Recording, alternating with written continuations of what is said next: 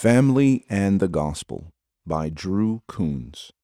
Drew Coons is a retired missionary and family ministry speaker residing in Port Orchard, Washington, United States.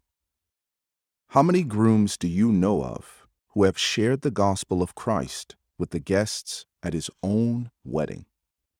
I did, because when you understand the gospel, you cannot help but use any opportunity to promote it.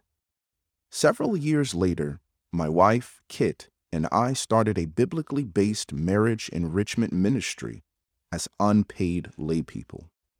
Our intention was to share the gospel. Non believers came because they felt a need for better marital relationships. Their marriages improved as they applied scriptural principles, and that experience gave them confidence in the Bible. They then believed what the Bible says about Jesus. Hundreds came to understand the gospel and trusted Christ for salvation. Others were renewed in their childhood faith. The felt need for family relationships attracted nearly 20,000 believers and non believers to our activities in eight years. At first, we felt frustrated when Christians took spaces we had planned for non believers. Our attitude was wrong. Christians came because they had needs in their families too. Christians who experienced improved relationships readily became volunteers in the ministry.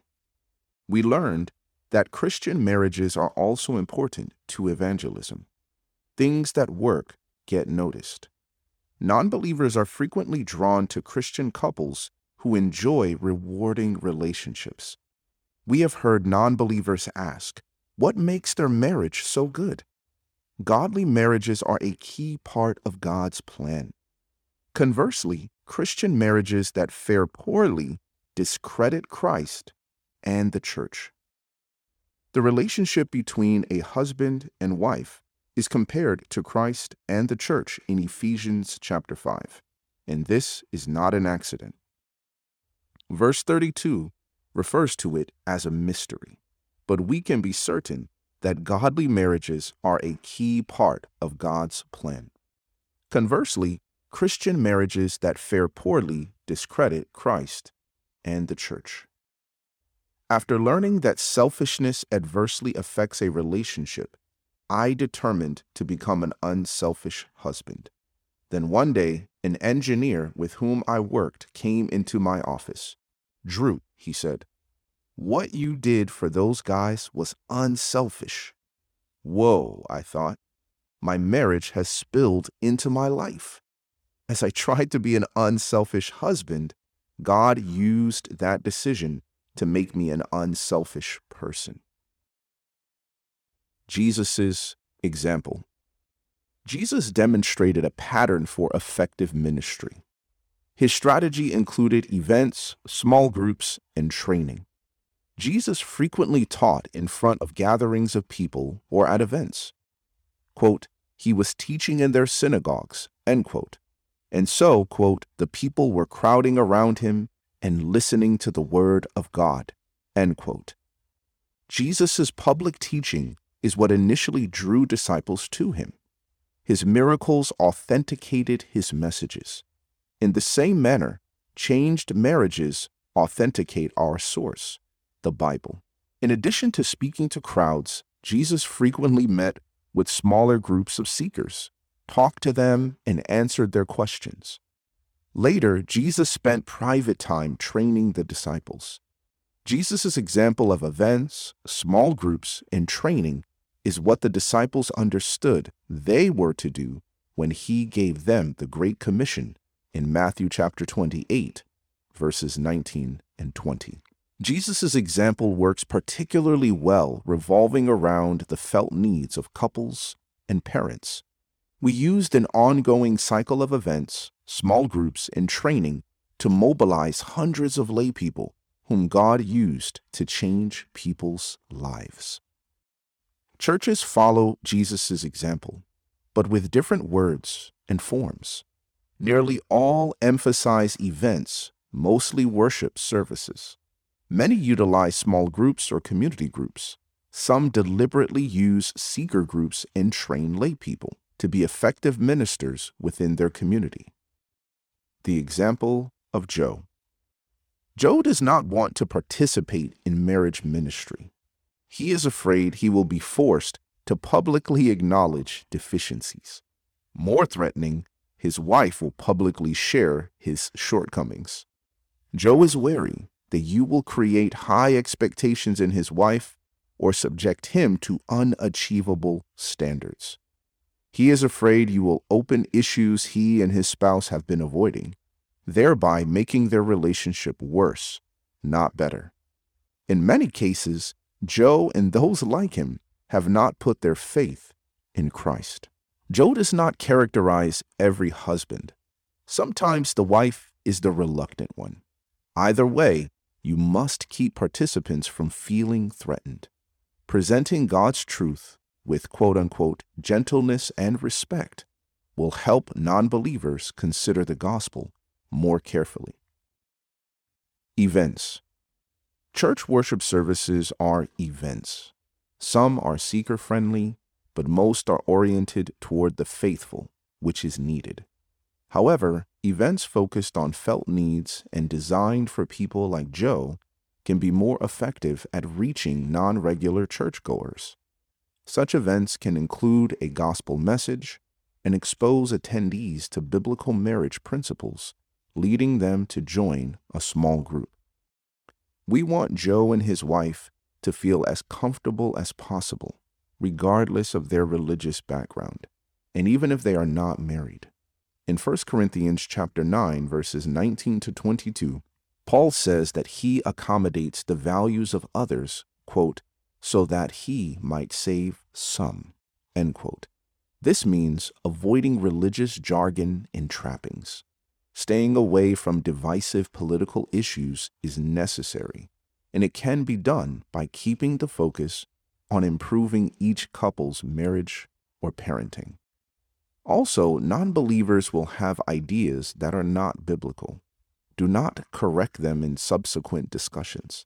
Give God's Spirit and Scripture time to work. Even meeting in a church facility can turn some off. A pastor once asked us to conduct a marriage event for his community. I suggested that we would probably get a better response outside the church building. The pastor engaged a local tavern as our venue. In the afternoon, the regular patrons began arriving. Some surreptitiously were listening to our program, and some who attended in that venue came to Christ. We once led a seminar on a United States military base where 50% of those attending indicated a decision for Christ. On another occasion, our pastor asked us to conduct a seminar in our church building. Visitors, mostly from other churches, filled our fellowship hall. A few Joes attended, and nobody received Christ. That does not mean our pastor's seminar was a failure. Strengthening Christian marriages is also a worthy objective. Events need to be both meaningful and entertaining. The speakers, preferably a husband and wife team, should speak with humor. Speakers can establish a relationship with the audience by sharing personal mistakes. This creates an atmosphere of, quote, we've all made mistakes, end quote. Joe is comfortable with that. Small groups. I had explained to a dedicated pastor how his large, already successful suburban church could utilize family outreach concepts. He turned us down, but later, having met with a couple who had been helped by our seminars, he called me back and said, quote, if you can get couples like that involved, I want to be a part of it. End quote. Quote, I'll mail some materials to you. End quote. I promised and coached him a bit over the phone. Quote, the best groups are discussion oriented, and husband and wife teams make the best leaders. End quote. Quote unquote, got it, he replied. A few months later, the pastor called again. The group had gone very well, I could hear his enthusiasm, but much of his excitement was about his own wife. Quote, we never ministered together before, end quote, he explained. Quote, I found out that my wife is great, end quote. Discussion is better than a lecture because the participants take more ownership of the applications. Also, putting all one hears at a marriage seminar into practice can be like trying to swallow an elephant. Small group studies are like cutting the elephant up into bite sized pieces. Participants usually have an entire week to apply just one principle to their lives. Small group leaders, usually lay couples, do not need to have perfect marriages or be expert Bible teachers. God can use their prior failures more than he can an elegant teacher who impresses them from a distance. Try Googling quote unquote small group marriage study to find a selection of resources. The best materials are biblically based and foster discussion among the participants. Discussion is better than a lecture because the participants take more ownership of the applications. What about expert guidance? Good materials gently lead participants to biblical principles. And although nobody knows all there is to know about marriage, everybody knows something that has or has not worked. Together, we can be the equivalent of an expert. Kit and I have helped to start over 450 marriage discussion groups. Each was unique based on the participants' needs. Ministry leaders should not attempt to force groups into a standard form. Our church Sunday school teacher typically lectured while all listened quietly. Between topics, Kit and I proposed trying a seven week marriage curriculum. As it progressed, discussion enlivened the group. Attendance climbed. After the seventh week, the class considered the next course of study. One young woman said, quote, We've covered a lot of materials in this class, but this time our lives are different. End quote. So, the class did another marriage course. Eventually, the class studied other materials, but never returned to being passive listeners. The class doubled in size. The class doubled again and had to be split into two classes. Strong friendships between couples develop in small groups. This trust relationship is the best context in which to share the gospel. We recommend waiting to share the gospel until the group has bonded and respect for Scripture has been nurtured. Then the leader can simply take a few minutes before a session to present the good news. In some cases, we shared with a couple privately outside the group. Many leaders simply invite the couples to an event where the gospel will be shared. I have often seen individuals profess Christ, but never go through follow up or get connected to mature Christians. A joyous advantage of using small groups is that when individuals trust Christ, they are already in a Bible study. Christians in the group invariably invite them to church. One warning, however, about church attendance in Joe oriented small groups.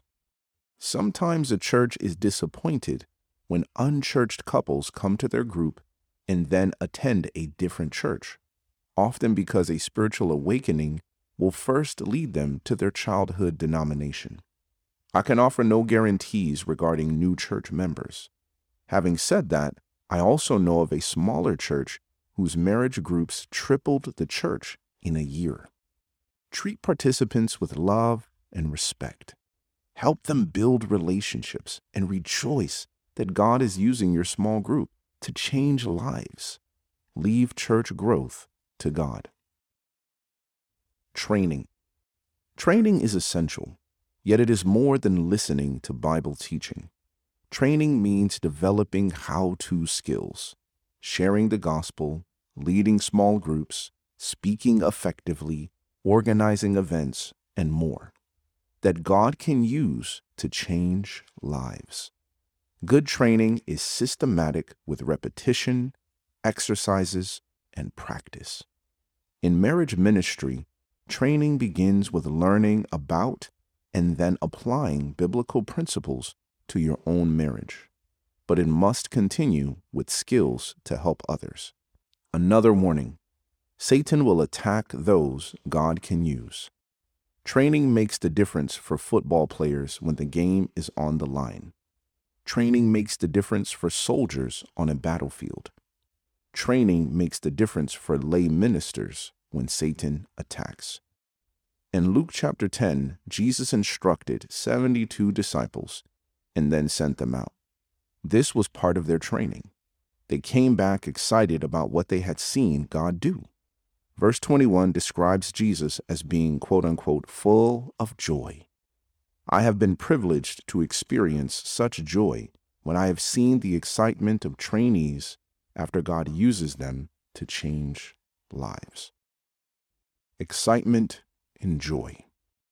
Kit and I were a church going lay couple without any special training in marriage and family relationships. But by using this biblical strategy of events, small groups, and training with biblical materials, we saw thousands of marriages restored and hundreds of people come to Christ. God also took our marriage and personal growth in Christ to higher levels than we had realized possible. If you are a lay person, God can use you to change many lives and eternal destinies in the family, church, neighborhood, and community. And you will experience excitement and joy from those you lead when God uses them to change lives. For bibliographical and biblical references on this article, and for much more content for pastors and church leaders, please visit ministrymagazine.org.